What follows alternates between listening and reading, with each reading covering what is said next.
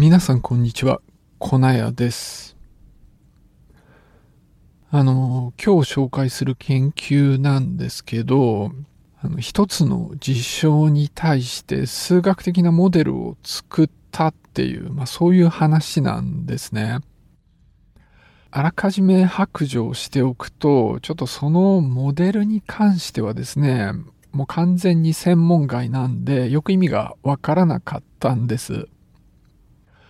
あの、この論文をですね、もう少し一般向けに紹介した記事を読んで、まあ一応内容を大雑把に把握して、あの、話しているんですけれども、その記事にはですね、あんまりこのモデルに関しては説明がなかったんですね。だから多分、まあ非専門家には簡単には説明できないようなものなんだろうっていうところなんです。でもそれでもですね、あの、こうやってあえて人に話したいと思うほどに面白かったので、まあちょっとここで紹介していきたいと思います。で、この研究なんですけれども、キャロル・バシックという人たちによって行われた研究で、まあいつものようにリンクはショーノートに載せておきます。で、この研究がですね、こう割と密度が高いところで人が歩くときに自然に列ができるんですけれども、それがなんでそうなるのかっていうのを説明する数学的なモデルを作った。で、さらに実際に実験してそのモデルが正しいか検証したっていう、まあそういう内容なんです。あの、もう少し具体的に言うとですね、こうちょっと横断歩道があるところを想像してください。あの、交差点ではなくって、ただ道にですね、横断歩道がかかってるっていう状態ですね。で、信号がまあ赤の状態で、その道の両側にたくさんの人がまあ待ってるっていう状態を考えるんですね。で、そういう時に信号が変わると、まあ人が一斉に動き出すわけなんですよ。で、最初はまあその道の反対側へ向かってまっすぐ歩き出すんだけど、反対側からも人が来ますから、まあ、避けて歩くわけですよ。で、そうすると何が起きるかというとですね、まあ想像できると思うんですけれども、自然に列ができるんです。で、それも、その何本も列ができるんですよ。だから、まあ、縞模様みたいになるわけですね。だから仮にこう横断歩道が南北に走っていたとして、その北に向かう人が赤、南の方に向かう人が青だとしたら、その赤と青の縞模様ができるっていう、まあそういう状態になるわけなんです。でまあ当然そういう風にした方が歩きやすいっていうのはまあわかるんです。で、すごく当たり前だし、まあ自然なんだけど、でもよくよく考えてみるとなんか不思議だなっていうところもあるわけなんですよ。その、そういうシチュエーションで歩いてる人たちって、まあお互いに意思疎通なんかしないんですよね。で、しかもこう歩き出した時点では列が別にできているわけじゃないから、どの場所に列ができるかっていうのはわかんないんですよ。で、しかもこう、そういうふうに歩いてる時って、あんま考えてないですよね。なんか自然にこう流れに任せて歩いてるみたいな感じなんだけど、でもそれでもそうやってこう自然に列ができてくるっていうことなんです。だかまあ考えようによってはちょっと不思議だなっていうところなんですね。でまあこういうことを研究してる人たちっていうのもいるんですよ。それで、まあ、この現象を説明するモデルっていうのも、まあ、すでにいくつか立てられているんです。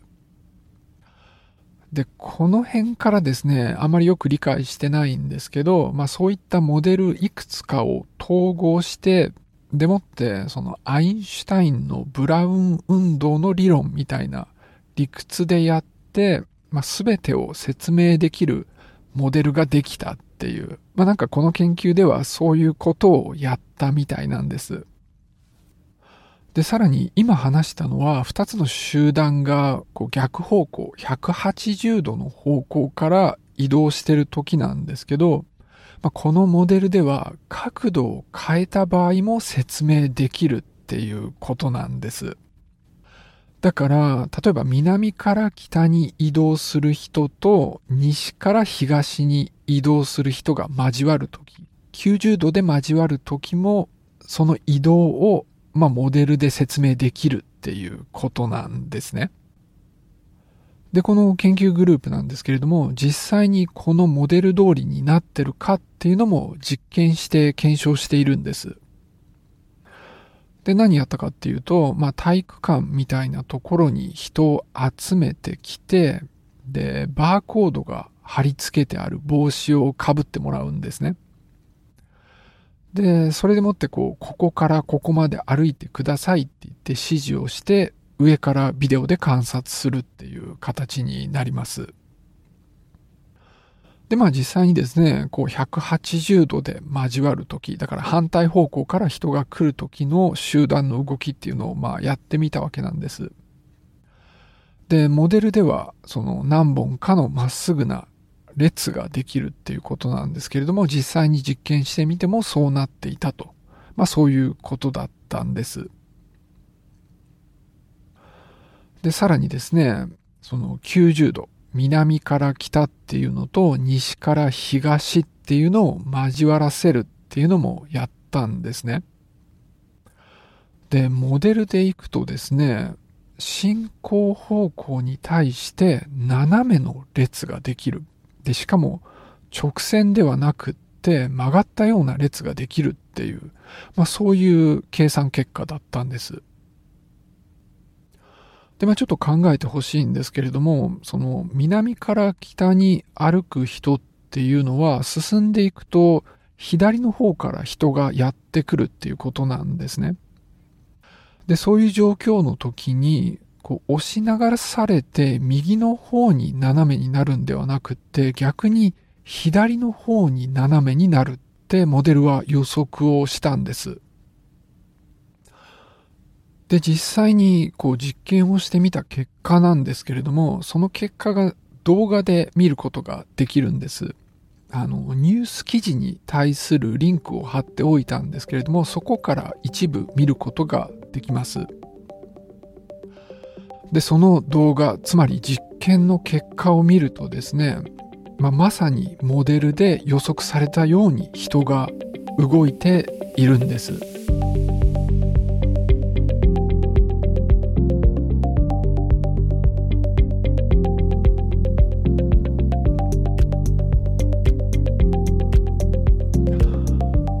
で、この研究の何を面白いと僕が感じたかなんですけれども、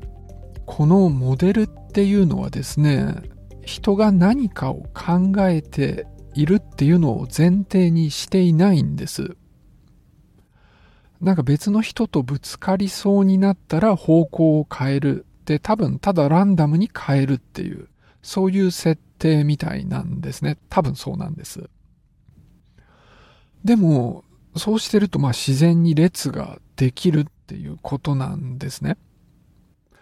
その、まあ実際にこう交差点なんかで自然に列ができるのを見るとですね、まあやっぱり人間が何か考えているから、まあ知性があるからそういうふうに秩序だった行動をする、効率のいい動き方をするってまあ思うんですけど、でも今回の論文を考えると、全全く考えてなくてもそういうことができるっていうことなんですよ。で、さらに、まあそこに書いてあったのはですね、まあそれこそこうブラウン運動をするコロイドっていう、まあそういう小さい粒子とか、あとは細胞なんかが移動するときに、まあそういうふうにこう結構密な状態で移動することがあるんですけれども、そういう時にも自然に列ができるそうなんです。で、当然そういう粒子とかって何も考えているわけじゃないんで、まあこういうふうに列を作るのには何も考える必要がないっていう、まあそれを表しているんですよ。じゃあですね、こう実際考えてみたら、なんかもっと効率よく移動できるのかっていうところなんですけど、あの、まあ、よくあるのはですね、真正面から人が向かってきた時に、同じ方向に避けてしまって、何回かすれ違えないみたいのってあるじゃないですか。あの気まずいやつですね。で、例えばこれを回避するために、なんか正面から人が来たら必ず左に避けるとか、そういうルールを作れば、まあ確実に避けられるわけなんですよ。で、そうしたらどうなるかっていう、それもこの論文の中で検証しているんです。で、実際そういうルールを作るとですね、全員が一番左まで移動していくんですね。